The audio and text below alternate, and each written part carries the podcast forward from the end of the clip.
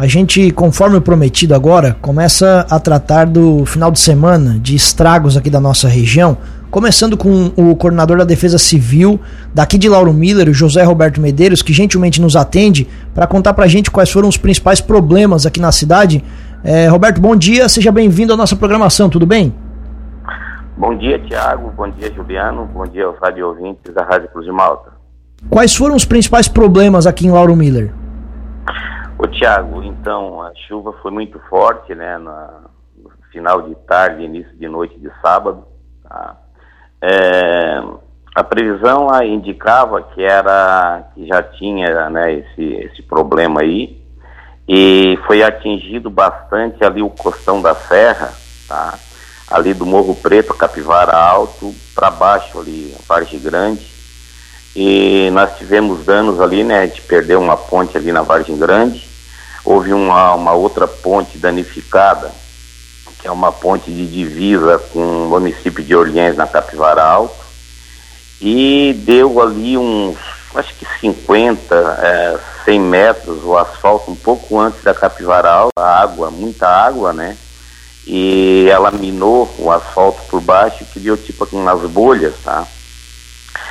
E também um deslizamento na serra, no quilômetro 413, né, que interditou a via nos dois sentidos.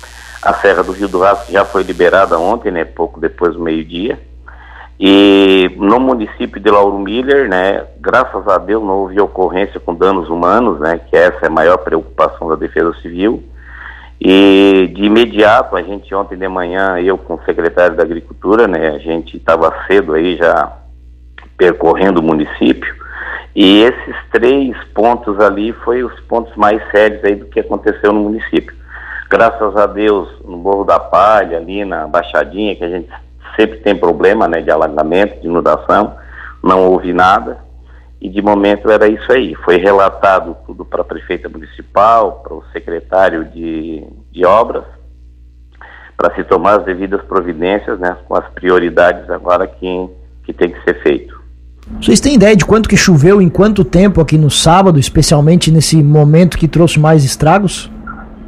Ô Tiago, eu não tenho essa informação correta, mas assim, ó, no deslocamento ontem pelo município, a gente conversa com muitas pessoas, e eu ouvi relatos de moradores que me disseram que coisa parecida com a chuva que deu no sábado, eles só presenciaram isso quando teve aquela enchente em 74. Então, tu só imagina a quantidade de chuva. Eles me falaram que em torno de 1h, 1h20, eles nunca viram tanta água. Essa foi a preocupação, porque tu sabe muito bem, a gente sabe historicamente o que aconteceu em 74, né?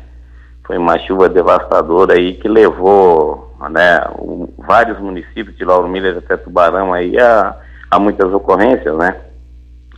Eu não tenho assim uma precisão, mas foi muita chuva, pelo relato das pessoas, muita chuva mesmo, durante 1h, 1h20. É mais impressionante ainda, Roberto, porque se a gente lembrar e trazer a memória, nem precisa tanto, a gente está vivendo períodos de muita chuva, especialmente ali outubro e novembro, a gente teve muita chuva, e o pessoal está dizendo que nem nessa época choveu tanto. Isso, ô Tiago, assim, ó, a gente pela Defesa Civil, a gente acompanha, vocês sabem, né, todo mundo sabe aí, vocês noticiam direto, o El Niño está influenciando o tempo, né?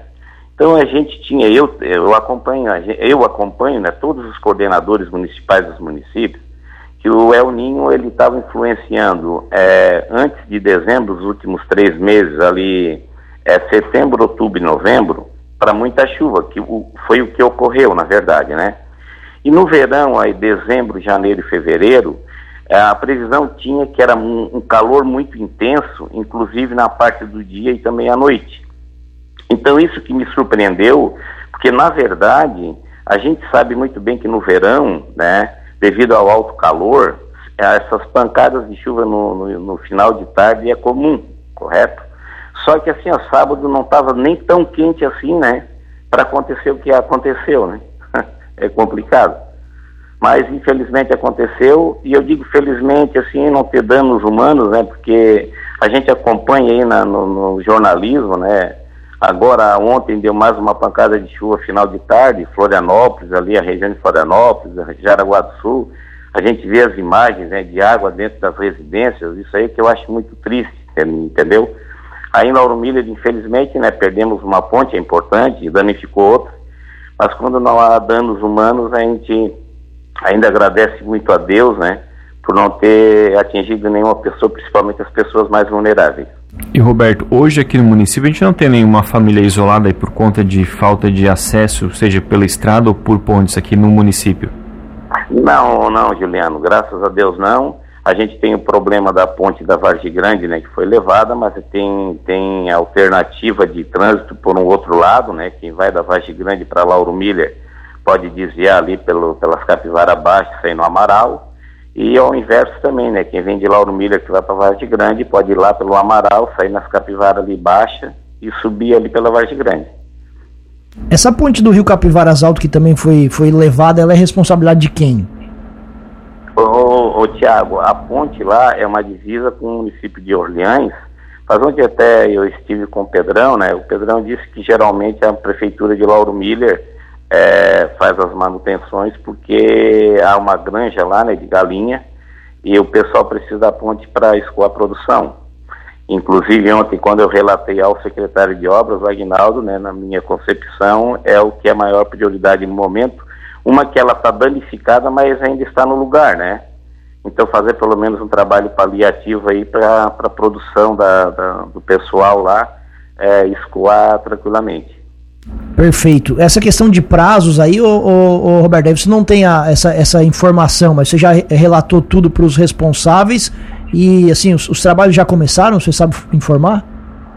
Sim, Tiago, a Defesa Civil, ela vai, né, faz o registro, né, a gente registra a foto, passa o relatório para a prefeita municipal, para o secretário, né, e aí a prioridade deles, com certeza, né, hoje de manhã cedo aí, o pessoal já passei para o secretário na hora ontem, assim que a gente acabou de fazer, né, a varredura pelo município. Agora, o prazo, aí quem vai dar mesmo é o secretário, né? Secretaria de Obras aí. Perfeito. Ali no Arizona nós não tivemos problemas naquela região lá da Ponte Baixa, Roberto? Graças a Deus não, Thiago. Muito bem. Roberto, obrigado pela gentileza da entrevista. Espaço sempre aberto aqui na Cruz de Malta FM e bom trabalho aí nos próximos dias.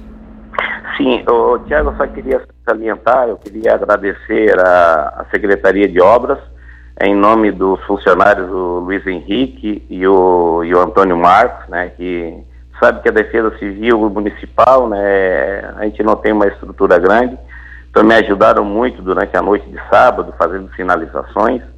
Quero agradecer também o secretário de Agricultura, o Pedro Delfino, que hoje prontamente, antes das 6 da manhã, estava me esperando ali na Secretaria de Obras, para a gente fazer, né, essa correria ontem na parte da manhã. E o pessoal está todo enganjado aí, todas as secretarias junto para tentar resolver o problema da população, né, o mais breve possível. Eu ainda fico contente que agora a previsão do tempo indica para essa semana bastante calor. A gente sabe muito bem que com essas chuvas aí as estradas ficam bem danificadas, né? E geralmente o secretário de obras precisa de tempo bom. Então, de segunda a sexta aí tem uma previsão boa de sol, né, acima dos 30 graus. Infelizmente tem esse problema desses temporais final de tarde. Nós vamos rezar aí no município de facilidade, pelo menos não tem ponte? Semana.